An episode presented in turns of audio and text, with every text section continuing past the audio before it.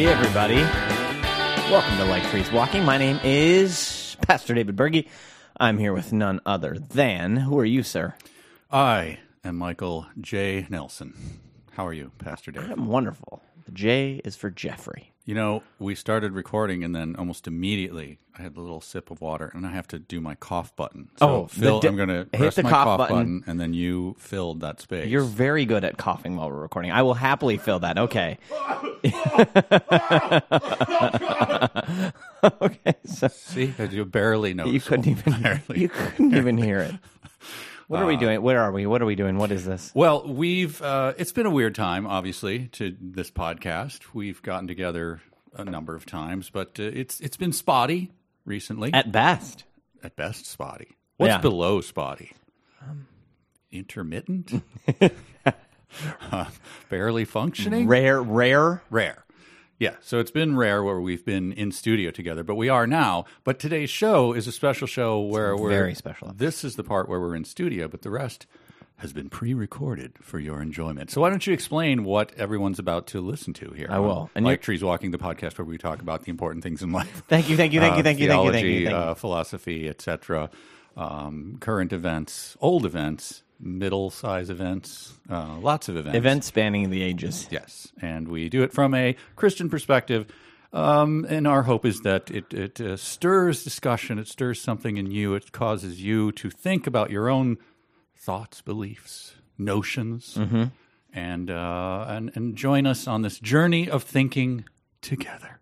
That's well stated. Thank you. Thank you, Mike. Yeah. All right, so, so what do we got? So we have a very special episode, um, as we've had over the course of this past year. You know, we, we you, you'll note that we have had a lot of very special episodes where we've kind of taken on, hey, what's what's happening now? And one of the great themes that has emerged for me is seeking really wisdom for living. Okay, in the midst of everything that's going on, and and folks, we- we're in the middle of Minneapolis. You know, that was even an episode we did recently where we talked about how I was so annoyed about the. Uh, the like riot apologists or like people cheering on the burning down of our city and it's going well it's one thing when you're like watching it on television you know like it's a form of entertainment it's another thing when you're living in the midst of it to go well we're sort of uh, you know what's the old saying mike may we live in interesting times Yes, uh, allegedly a Chinese curse. I don't believe that's true, but it, it works. okay yes Yeah. so a hundred you heard it from mike nelson a hundred percent a legitimate chinese curse Yes.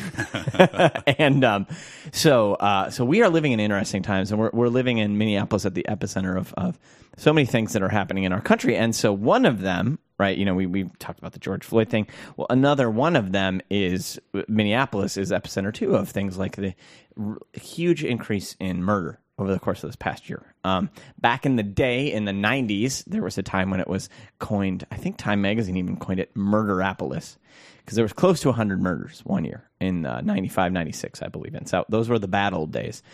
And, you know, along with everywhere else, we saw a steady decline to even, I think, 35 or less murders was kind of like the norm.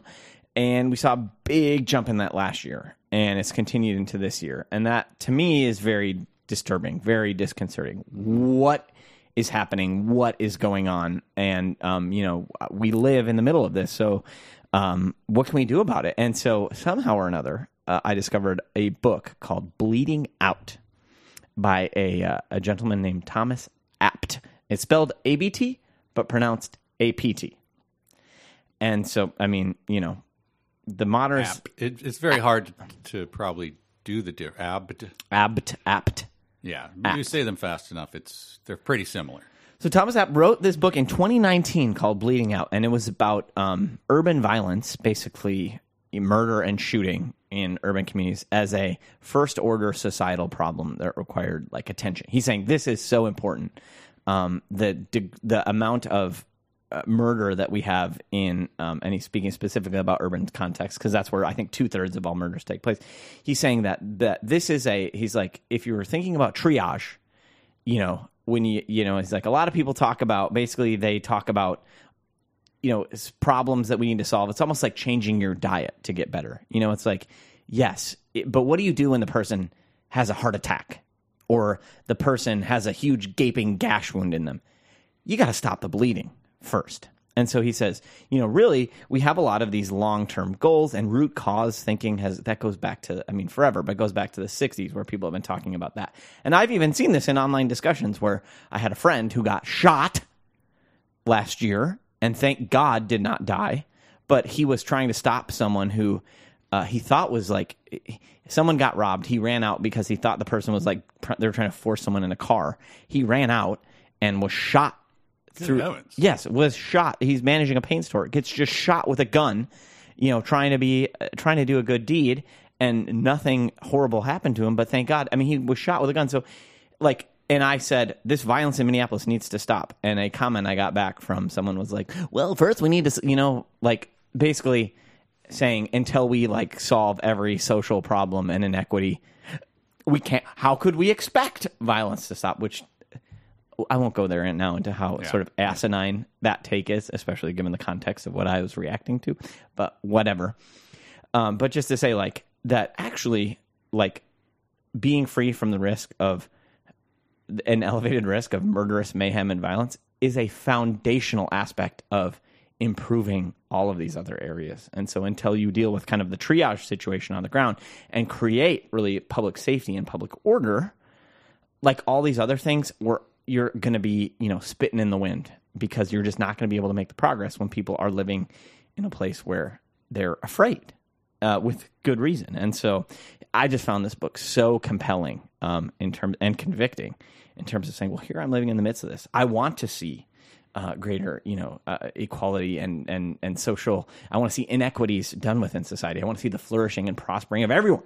I don't want to see a perpetually disadvantaged class of people in my society. But if a huge way to get there is by stopping urban violence, I got to do something about it. And I got to talk to this guy because he know what he's talking about.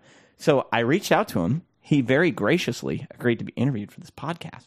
And we talk a lot about like I want to just say buy the book Bleeding Out. It's it's it's um and I was struck from the beginning of it too with how one of the first actually anecdotes in it is a story of this woman who's a pastor whose son gets shot and he's like not you know he's not mixed up in anything he's mistaken identity he gets shot and it's the day after actually like his family had been praying for him and praying for his protection as a young man and so there's like this human element that grips you from the beginning and her own processing of that as a christian and so that you know is a part of it is like there's such a human face there's such a grave spiritual cost to this um i bring it up in the interview but like cain and abel that's right away in the bible hits you right away and just the gravity of the taking of human life um, is is is foundational in scripture.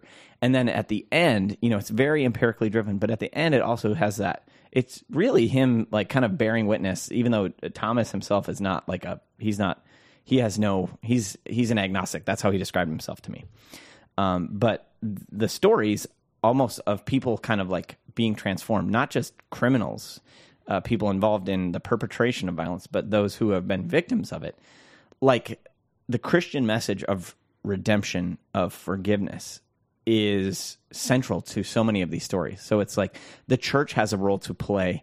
Um, I think the, the, the, the, Christian gospel has such a powerful role to play in, I mean, yeah, you hope preventing people from ever doing this in the first place, but how in a, such a broken world, how can we like, like, how can people move on? I mean, think if you take someone's life, uh, the the cost, the gravity of that, like this sense of that there is redemption, there is forgiveness, whilst weighing the gravity of it. Like that to me, it was it jumped off the page. Just the power of Christianity in the midst of these very broken circumstances. And well, it's a story about you know, he's like, there's a lot of darkness that's a part of the story of urban violence. There's also light that is a part of that too, and hope that that's a part of it too. And so it just came through for me. So I'm thinking, okay, here's someone who's not Christian, but there's these Christian themes just like rising from this that I can't help but notice. I want to talk to this person because I want to respond faithfully. And I believe that this book has shown me that uh, being being a Christian and being a part of a church has something to actually offer in this. And it would be so useful for our audience to just hear a conversation about this. And so I was like, I'll talk to this guy. He agreed to talk to me. You pull down all the good interviews, man. Isn't this you great? Just, like you just get in touch with someone and they say yes. people are very I I'm astounded actually with I've basically gotten like no nos ever and I'm and we've talked to some pretty amazing people, and so he's you'll hear him kind of describe his own uh, credentials here. But um, this book, Bleeding Out, is so good, and and I talk a lot about kind of law enforcement and policing as part of it. It's not a book about the police. The police are certainly a part of the solution. Um, but like this is not a book about this is just very insightful. Um, and so I'm not gonna give I'm gonna make you buy the book if you want to learn everything. But it's very easy to understand, very insightful, and actually shocking when you read it for like for not a lot of you can get a lot of juice for not a lot of squeeze hmm. in the sense of if you f- focus very intently on the most at-risk people engaged in the most at-risk behaviors in the most at-risk risk places which is like this tiny sliver of of any given city, you can get a huge um, return on on a, on a like not that big of an investment. But he's like, there's just not a strong constituency around these issues right now because you're dealing with people living in urban poverty and their their interests don't intersect with any sort of, the dominant narratives. And so it's just was such an interesting conversation, and so I'm I'm excited to share it with you. There's one thing that um, I bring up a book in there that some people might not be familiar with. I because I talk about he's critical of Michelle Alexander's book. I'm mildly critical, but he is critical of it. it. She wrote a book called The New Jim Crow, which has been referred to as like it's one of these books that I think she published it in 2010, 2011. A uh, progressive Bible, I believe it's been called. Like it's just one of those books that was read a lot, given out a lot, kind of freshman seminars. And her thesis is that mass incarceration, the phenomenon of mass incarceration, is like there's this kind of strain of white supremacy that's baked into America from its founding. First, it was slavery. Then it was Jim Crow. Well, that went away. They had it had to find another expression, and so mass incarceration was that. Um, and his critique, which I would share, is I mean, one, it's more much more complicated story, the phenomenon of mass incar- incarceration, and number two, um, like it, if you delegitimize the entire American project, why would you ever like favor incremental change versus revolution? I'm an incrementalist and a reformist, not a revolutionary. And so I'm just putting my cards on the table there, folks.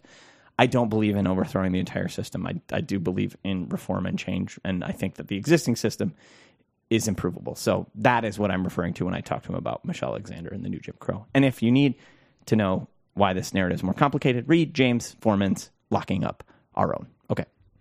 All right, give it your best uh, radio voice intro to your own uh, interview with uh, Tom Thomas Thomas Thomas Thomas Abt. Thomas Abt. Hey, folks, uh, we have a great provocative interview coming up with a gentleman, a scholar of the First Order. Uh, not not the Star Wars First Order, but but I have more on that later in another episode. Uh, but uh, Thomas Abt, he is a uh, he is a learned man. He he he he has much to offer us. So let's listen to it now. Like trees walking. Was that even good? I don't. That, That was great. Okay, That was thank great. you. Hello, everyone. Welcome to another very special episode. We've had a lot of them over the course of this past 15 months. Very special episode of Like Trees Walking.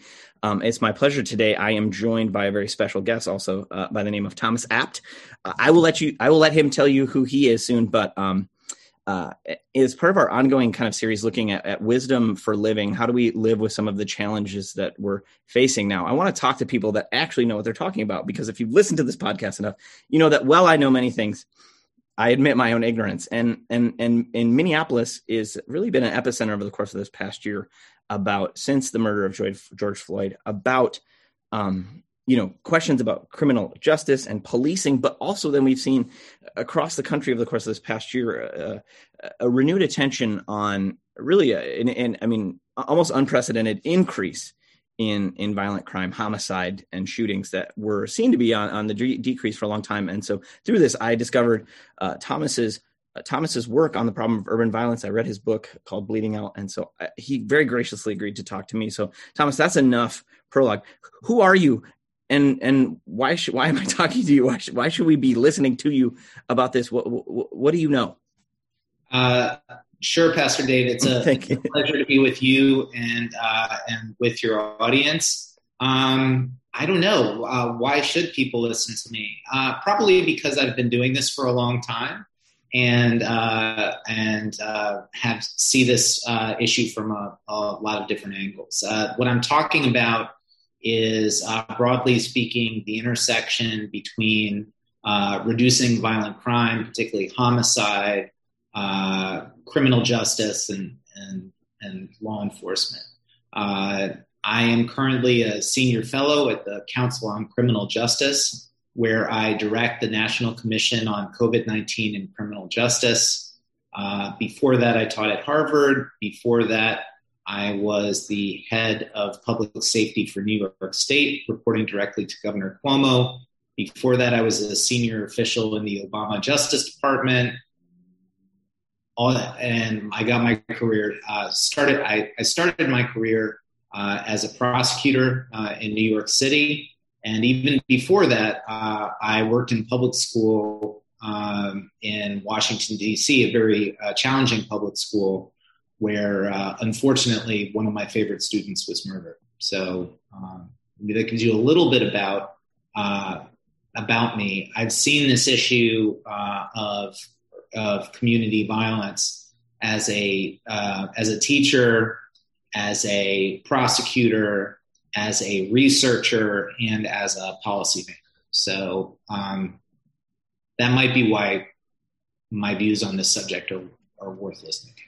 All right, yeah, that you, I'm convinced. You've you've um, been deeply involved uh, in kind of the issues surrounding this for for a long, long time, and from a in a various various different places, but also so kind of on the ground, but also at a at a at a sounds like just at a higher kind of policy making level where you get to see, I think, all of these um, aspects of of not just the criminal justice system, but of of community organizations and and, and individuals and systemic issues, all kind of the interplay between those. You've you've seen the you've gotten a broad view, I guess, uh, of of the chessboard, if I were to use that metaphor, and how these pieces are are moving. Yeah, I mean, all levels. Uh, I, I've spent a lot of time um, in direct conversation with uh, current and former uh, gang members I've spent uh, you know time uh, at the highest levels of policymaking working with the White House. So uh, yeah, I've seen I've seen the issue from a variety of perspectives. And so, um, what brought you to really care about urban urban violence? And um, you know, there's a lot of issues. There's a lot of problems in society that people could choose to focus on. Why does this one matter?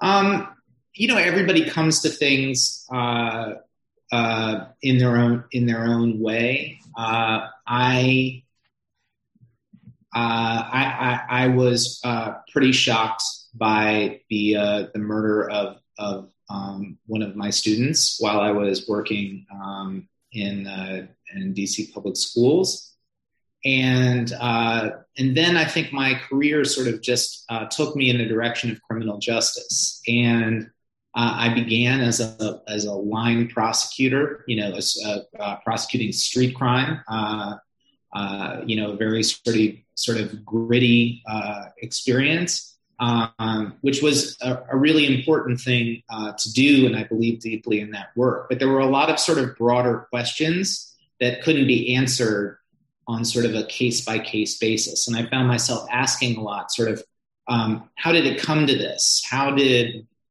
this situation that is so tragic that can only be, you know, ever so partly addressed by my work as a prosecutor. Uh, how did it come to be? And so those those questions got me interested in in areas of policy.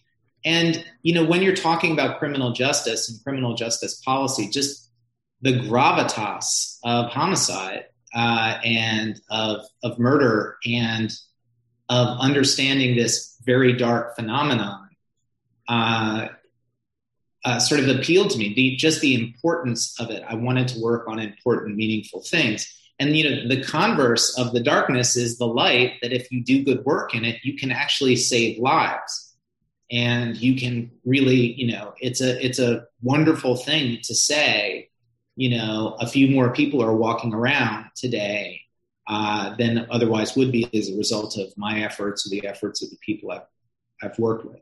So that's that's. I think it's very important to uh, always have a, a hopeful side uh, when dealing with these uh, these uh, difficult issues. And then the other thing I think is is that the issue of of homicide and violent crime really touches so many things that I think are important and that interest me.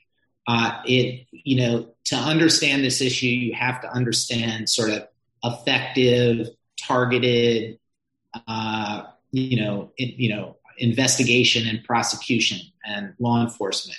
You also have to understand human development. You have to have uh, a real sort of sense of empathy for the uh, young men, and it is mostly young men or younger men uh, who are caught up in this cycle. But you also have to demand accountability, and so it really stretches you intellectually and um, and personally, and it stretches your your empathy. And I have met and am now quite quite close with many people who I never would have interacted with but for this work, and it's made my life, uh, you know, richer. And uh, and so I don't know. That was probably a long answer. No, I, I, like that because it it it it it offer it's a very human entry point, um, but that also it, there is you know there's something about i mean i think the, the, the crime of homicide is so different obviously the taking of a human life is um I mean, it's the, the, one of the most destructive and powerful things someone can do. I mean, uh, you know, speaking as a pastor in the Bible, we don't get very far in. You know, we only have to get to the fourth chapter, right, before we've got uh, before we've got Cain, um, you know, killing Abel, and and God saying, you know, your brother's blood cries out to me uh, from the ground. And so that there's this aspect that um, when human life is taking, it cries out for a response, um, you know, from from the human community, and that actually our our deafness to that, um, I think, is an indictment of our society if we just don't care, which is which is something I've seen because we've seen in in my context in in Minneapolis, um, and those who listen to the podcast know, you know, we're a mile and a half from where George Floyd died, um, but we've also seen, you know, a huge spike in um, in crime in this city, and so uh, uh in in violent crime, particularly in murder, um, which is an un a very very unwelcome um, development. I mean, there's there's dozens more people who are dead today who would not be dead if if previous trends had continued. And that troubles me deeply. And, I think we've seen over the past year kind of two um, responses. We've seen the, the I think, um, understandable and, and even appropriate, you know, George Floyd uh, dying um, in the manner that he did, that there was an outcry. And I think that that type of killing, um, that, that sort of blood crying out to me from the ground, that's the elicits that response when you see it. And of course, um, the valence of it with uh, with you know it being at the hands of an agent of the state and the history of our country like all you know this moment sort of crystallized and coalesced so many things and it was imbued with so much meaning while at the same time um, i've seen too like over the past this past month um, there's just been so many killings so many children shot two of them killed in our city and there's been a outcry in the community itself the localized community itself the, the community where those girls are killed it, but it's a local story. It's a local issue, and it's one that you know if we're talking about um, just in the church world, you know, when George Floyd dies, uh, the national denomination will issue a statement decrying it. With just your run of the mill urban violence that we see, it it you know people of course shake their heads and they go that's a shame, but it doesn't elicit um, it doesn't elicit a response um, to say we, we this cannot stand we cannot do this in the in the same way. And so I'm fascinated by the um by the by the different responses to those two situations. I understand it, um, but I also don't think again I don't think it's an either or type of a situation. I, I think so much of life is captured in the both and, and so I'm curious when you look at because you published Bleeding Out in 2019, I think, right? So this was but pre pre George Floyd, and and which you know um I, I mean I think Floyd kind of w- was an event for so many reasons, but kind of you know from Trayvon Martin to Ferguson to Freddie Gray, you know, kind of all building to that moment. But then also what we saw then was a reversal of of trends across the country that had been seen in like a Baltimore or a Chicago where um, I don't think they saw the same spike because they'd already seen it over the last couple years. So I'm curious, just does your book does does what you wrote in bleeding out or how how does it feel to have then seen okay here's something you're trying to convince people is a problem in 2019 that maybe felt like people felt like, well, you know, it's kind of gotten better since its peak in the 90s. Um, to to to now we see this happening. So, how do you see your work now in light of what's happened over the course of the past, you know, maybe two years at this point? Sure, uh, a lot to unpack there. So yeah. I think the first thing is just to uh, just to sort of note out loud, sort of uh, what the crime trends are. So homicide peaked in the United States uh, in the um, in about ninety one or ninety two. Uh, and uh, you know, and homicide, it, you know, for most of the time, for most of our history, homicide and violent crime and other forms of crime have sort of moved in lockstep. So I'm going to be mostly talking about homicide here, at least historically.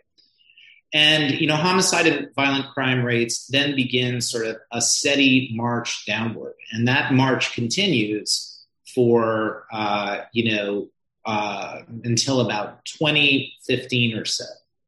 And uh, and and then uh, we have uh, the the uh, the killing of Michael Brown in Ferguson, all of the social unrest uh, that that caused in St. in the St. Louis area and around the country, and we see a, a significant spike in homicide uh, beginning during that time. That spike um, sort of abates somewhat uh, in the in the following years, and then we have uh, uh, the murder of George Floyd.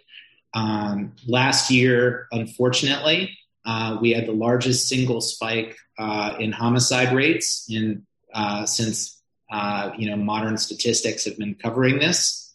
that doesn't that that this while that increase about thirty percent doesn't nearly get us back to where we were in the 90s. So I, I think we need to be careful not to panic um, and not to suggest, you know, things are just as bad as they were during the, you know, crack epidemic in the late 80s and early 90s. They're not. Um, but this is a really troubling thing, and, and the trends have continued, uh, and Minneapolis is no exception uh, through uh, this this year.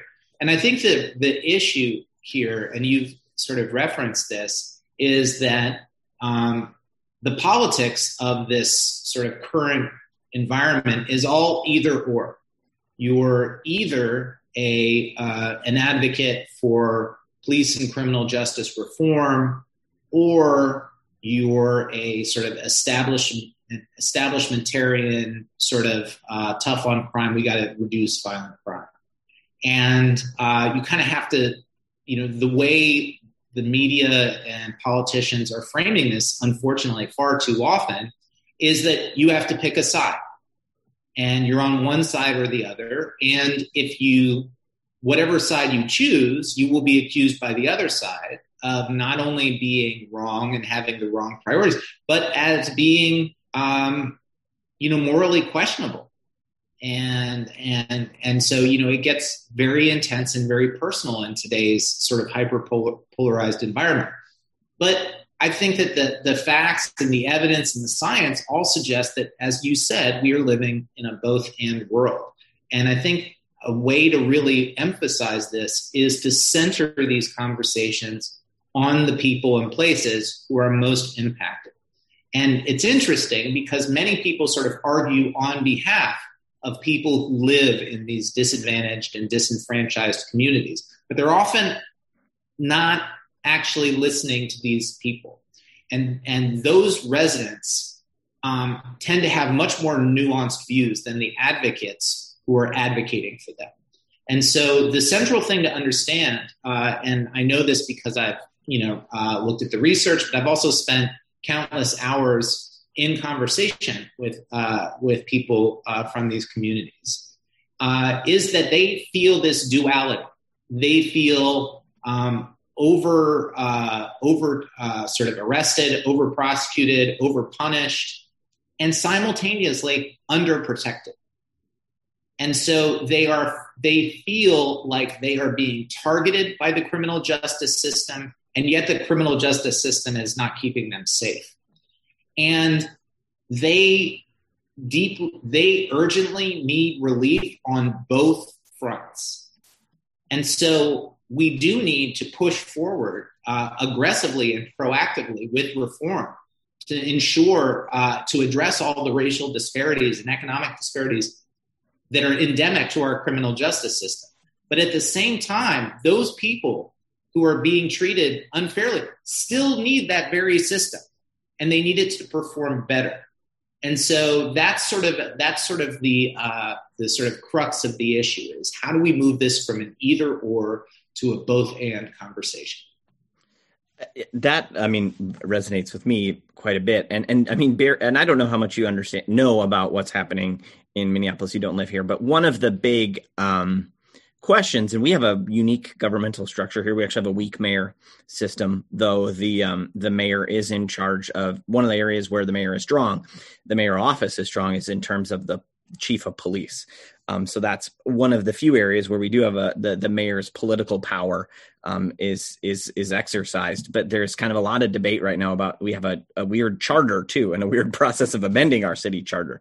Um, you know, this is part of our glorious federalized system, right? Is there's just a lot of different structures around this country around government, and so in Minneapolis, there's a lot of debate around not just you know defunding the police or abolishing the police, but um, I mean, it is around actually like, are we going to get rid of the police and and create a new thing, a new Department of Public Safety that is, you know, the police 2.0 or whatever it's supposed to be.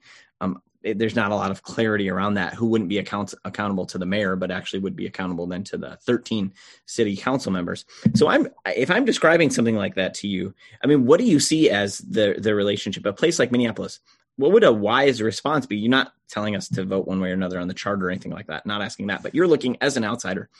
We're having this very heated debate between reimagining completely the police department or kind of you know law and order response.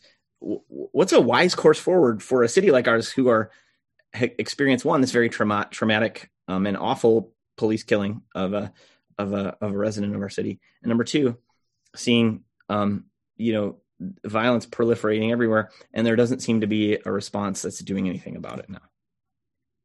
So I don't think there's any uh, easy answer, and so I think the first thing to say is you have to be open to um, uh, more complicated answers to this incredibly difficult question.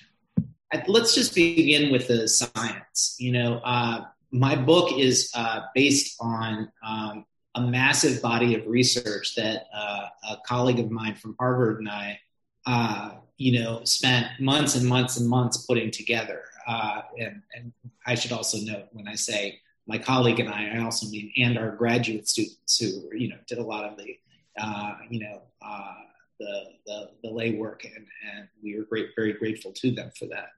Um, but we were able to do, perform this systematic meta review, which is basically a review of reviews. That basically, so we were able to, in an efficient and somewhat rigorous way, uh, wrap our arms around the findings of more than 1,400 individual impact evaluations of violent, anti-violence strategies, and some common themes emerged. One is that uh, the uh, most successful strategies are typically highly focused on the uh, small numbers of people and places that are at the highest risk for, for violence. Another theme, and we should explore this in, in more depth later, is legitimacy and fairness. Um, the strategies that are, are, are most successful over the long run are perceived to be legitimate by um, impacted individuals and, and communities. But an important third and final theme was the theme of balance, in that uh, successful anti violence strategies have to have both enforcement stra- uh, components and prevention components. And to my knowledge, there is no American city that's had uh, sustainable success in reducing crime that hasn't had a bit of both. So we know that you can't arrest your way out of high rates of homicide, but we also know that you can't simply program your way out of this. I mean, and this is this goes back to what any parent knows. Um, kids need a balance of incentives. They need punishments and they need rewards. They need more rewards than they do uh, punishment. But adults are no different, and you know, people who are at risk for violence are no different from other adults. we need the full range of incentives to help change and modify, and modify behavior. So that's the first thing is that the evidence says that you will not be successful with a one or the other approach. The second, the second thing I think is to understand that how to how to put this that the current situation that we have where the criminal justice system is the provider of last resort for mental health services. It's the provider of last resort for drug addiction. It's the provider of last resort for homelessness issues. All of these other things. That is not the result of aggressive lobbying by the criminal justice system to expand its footprint. That is the result of decades of collective choices to underinvest in various forms of non-enforcement approaches to changing behavior. Public service uh, you know social services healthcare education all of these other things. And it's very important to understand that the current situation that we have and this is a hard thing to acknowledge is we took the easy and cheapest way out. This is the cheapest way to have a measure of social control without spending on actually improve, uh, you know, imp- improving outcomes. And that is not that is not a and that is not a failure of law enforcement. That's a failure, a, a collective political failure to fund these other things. And so my issue here is it's not enough to defund. And before we defund, we need to scale up these other things and much more significantly than we could do by just defunding. And so I think that that's a really important thing. Um, is that when when we talk about sort of you know uh, you know re-envisioning law enforcement, we're not talking about re-envisioning law enforcement really. We're talking about re-envisioning society where law enforcement doesn't need to play as long a role if you pull back law enforcement significantly and without uh, without a lot of planning, as we abruptly did in response to the uh, unrest generated by the brutal murder of George Floyd, you will see violence and you will see chaos, just like we have in Minneapolis and all around the country.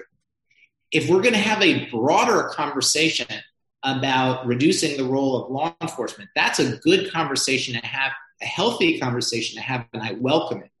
But it, it it's less about defunding police and more about funding all of the things that ultimately produce crime and social dysfunction. And so, um, I want to pick up on something you said about police legitimacy, and a question I have that is just uh, it's one asked a little bit out of despair is how do you get legitimate? How does the police department get legitimacy back when there's been an event that has occurred that has seemed fair or not um, uh, has seemed to call into question the legitimacy of the entire enterprise and picks up on something um, you're not like sharply critical of michelle alexander in your book but you you do say that like it, it seems to enforce or play into a narrative that like no this is what the police are this is what they do they exist to subjugate racial and ethnic minorities. The whole point of it is to reinforce white supremacy, to subjugate racial and ethnic minorities. And you don't watch the watch that video. That's all you need to see. How can police be legitimate within a context where that is the dominant narrative, at least in one half of the or a not the dominant narrative, but a but a influential narrative in in at least one half of our political discourse. Right. I think it's I think it's a really good question, and you know, uh, I struggle with uh, the impact of Michelle Alexander's uh, work because uh, it was so profoundly important on so many levels and called out so many deep problems. But there is sort of some line somewhere that if you cross it, uh, it becomes much more difficult to have reasonable policy discussions. It's one thing to say, and I think we should all need to acknowledge this, that the criminal justice system, like the educational system, like the health system, is infected with racial bias and racial disparities, and that that urgently needs attending to. But if you say that the purpose, the fundamental purpose of these systems is to create and maintain these disparities, it's really hard to if you and if you believe that, then why would you engage in in sort of incremental improvements? You would say tear it down. And I would say that if if that's what I if that's if that's what I believe. But I think, unfortunately, in a country with a long history of, of racial uh, of racial persecution, everything has elements of this, and unwinding that is a is an extremely complex business, and it's not the fault of just one system. And you can't just you know you can't just defund or abolish these critical government functions because they are uh, because they are part and parcel of this history that we have. The same thing is true of abolish ICE. I'm deeply opposed to what uh, I the, to many of the policies and and things that ICE did in the previous administration. I think many of them were deeply immoral and frankly un-American. Um, however, there has to be an immigration function in the United States, and for people who and there and there has to be an enforcement component of that function. And so I think that we I think that we have to avoid absolutism. And so, you know, when I and that's so that's why I say when people say defund the police, if they are saying that as a way to be bold and provocative about, you know, pushing for real substantive change, I think that's a worthwhile conversation. But if they are literally saying no more police, no more prosecutors, no more prisons, and we'll figure out what we're going to do in in the in the meantime, uh, you know, and we'll do that first, and then we'll figure out everything else. I'm opposed to that. I am not an abolitionist, and I think that the people who would be hurt most by that, again, would be these people in these disadvantaged communities themselves. And if we're really centering them we have to get past these, you know, advocacy partisan talking points.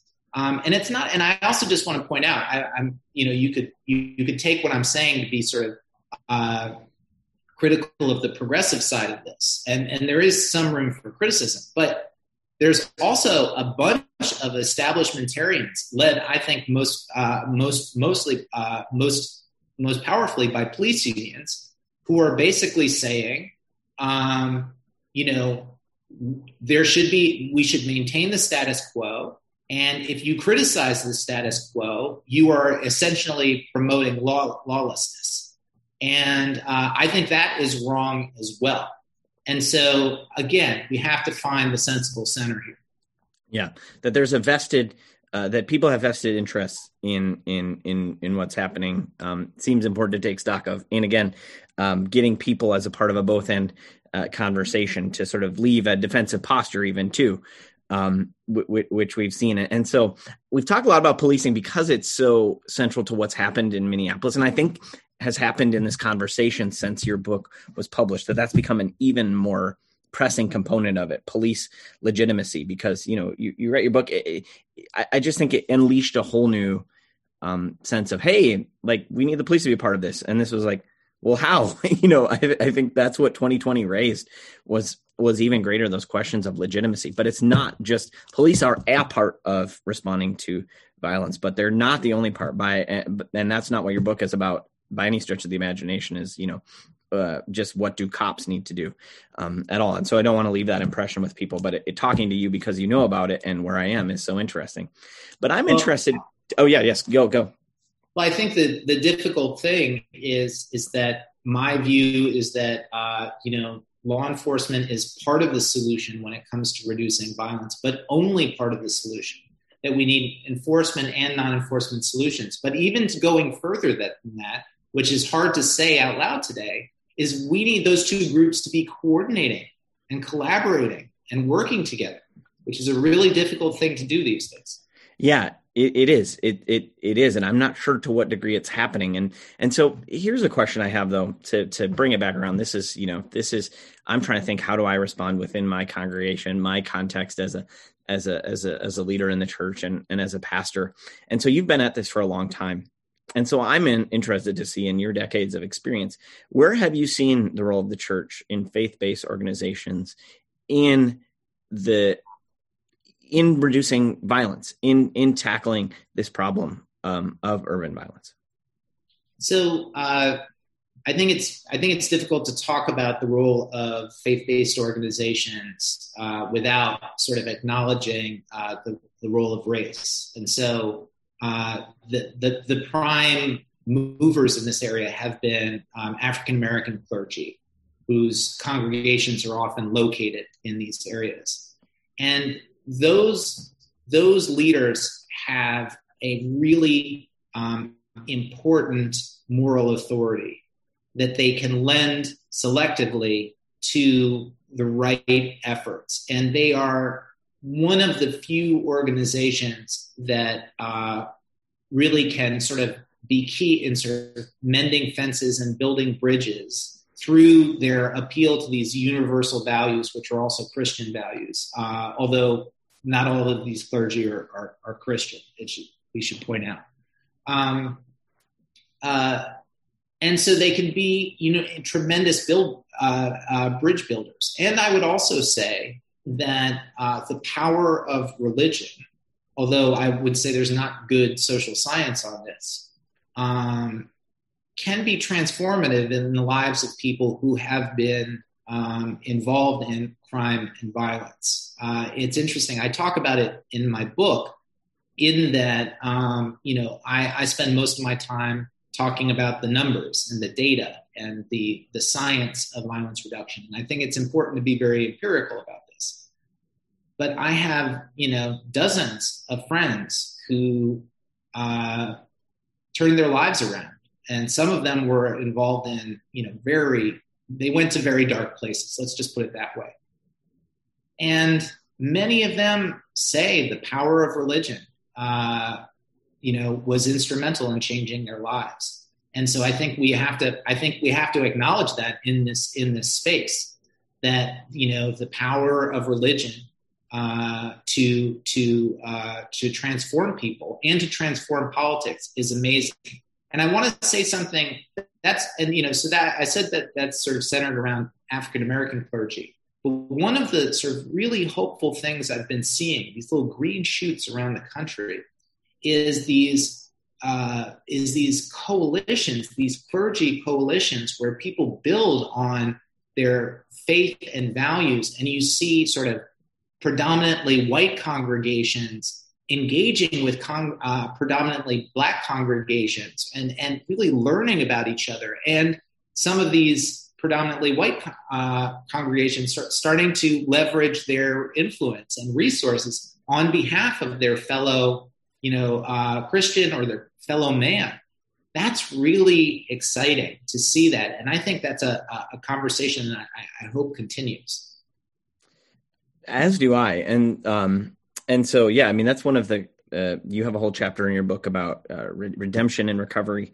Um, I believe it's called. We're just sharing some of these stories, and almost invariably, um, there's a there's a there's a religious component there's a spiritual component to people transforming their lives and changing their lives and especially people who have been involved in in violence on either end i mean um, if you've perpetrated violence how does one find absolution and and forgiveness to go on and purpose after you've committed you know what many would say is the most heinous crime or if you've been the victim you have a family member who you love who's been taken away from you um, how do you how do you forgive? I mean, there's just a very affecting story at the beginning. I forget her last name is Odom. Is it Kim Odom or Kim Odom? Yeah, and you know she is her son is murdered. You know the day after, uh, you know they had had him in this the middle of this prayer circle, and they were asking God's protection, you know, over him, and and and reciting the words of the Psalms. You know that uh, that no evil will come against me. You know, no plague will touch this house. And then she says, and the plague got him and you think about the next day and what a profound theological crisis that is um, and and and challenge to one's faith and one's belief in god and yet um, you know her uh, uh, her response to that is to become even more deeply involved in in the work against violence and that her faith well hasn't it, it, it can't stay the same i think after you see something like that changes in a really profound way. And so I thought that was just an incredibly affecting story to have. Yeah, I mean, yeah, and Kim was a past is uh, was and and remains a pastor herself. and uh, no, her faith was was deeply shaken, but she, you know, but she found uh, a, a, way uh, to to remain to remain faithful. And so, my last question for you, and I know we're we're, we're almost done here, um, but I want to ask this. So you're talking, you know, you're talking to me. I'm a you know white pastor in in a in in a city that has a problem with urban violence. I think that's undeniable. What should someone like you're talking to me? You're saying, Dave, this is my advice to you. This is what you should do. I know, you know, sometimes we want to avoid shoulds and telling people what they're supposed to do, but I'm giving you permission to tell me what I should do or make some suggestions for someone like me or people in my kind of congregational context. What what can we do to respond so that we can protect and preserve life as the basis for I think an even greater human flourishing. If we're able to stop violence, we can open up so many new avenues to people prospering in ways that they can't while, while violence is raging. I think it's a great question, and and, and I would urge urge you and and your congregants uh, to you know to reach out to uh, to to reach out to other congregations that are uh, you know directly impacted by this issue and offer your you know love and support and empathy and really begin by listening. And and and from there you know educate yourself and and get yourself in, informed. But i think it's also really important to be willing to go to them and what i mean is to be willing to physically visit these places to to uh, engage with people in their own communities on their own turf. I think that often people who are are privileged are are quicker to open up their own environments to others than they are to visit and and be in the uncomfortable situation of being in someone else's environment. But I think that that's really important. And the other thing I would say is um, just do the work, just get involved, and just start uh, contributing. It's you know, we are not going to uh, come to uh, some kumbaya uh, conclusion to these massive questions. Everything that I've learned is that these problems are solved from the inside out, not from the outside in. Um, you know, the uh, many of the uh, I have seen, I I know, um, you know, uh, former gang members and gang unit law enforcement officers who are best friends now um, and they used to literally chase each other around a decade before. And when they started working together on this issue of urban violence, they didn't have a kumbaya moment. They didn't like each other. They didn't trust each other. They didn't know each other. But all they had was this common commitment that their differences were not as important as saving lives. And over time, they learned about each other they learned to trust each other it's a it's an incremental process and so for me just make it about the work. Don't make it about you. Don't make it about the issues. Just make it about the work. That's a great place to leave it. And and the work being as you said the work is saving lives. That's that's that's what this is about is is less people dying. So we have more people walking around. Um, and and it's really about. I mean, this gets talked. You know, the sanctity of human life in that sense, um, which I know is a value that gets talked a lot about um, in the area, the space of law enforcement. Right, is they're supposed to talk about the sanctity of human life in in terms of protecting and preserving that. And so, um, the church certainly has a role uh, to play in that, and that plays into uh, our deepest values um, as well. So I appreciate Thomas you giving me this time um, and your perspective. There's so many other things I want to ask you, but you know, uh, this is enough. This is more than enough to chew on for an episode. So thank you so much um, for your time. I really well, appreciate it. Well, thank you, Pastor David, and uh, thanks to your audience for uh, listening uh, on this very important subject. All right. Well, keep up keep up the good work.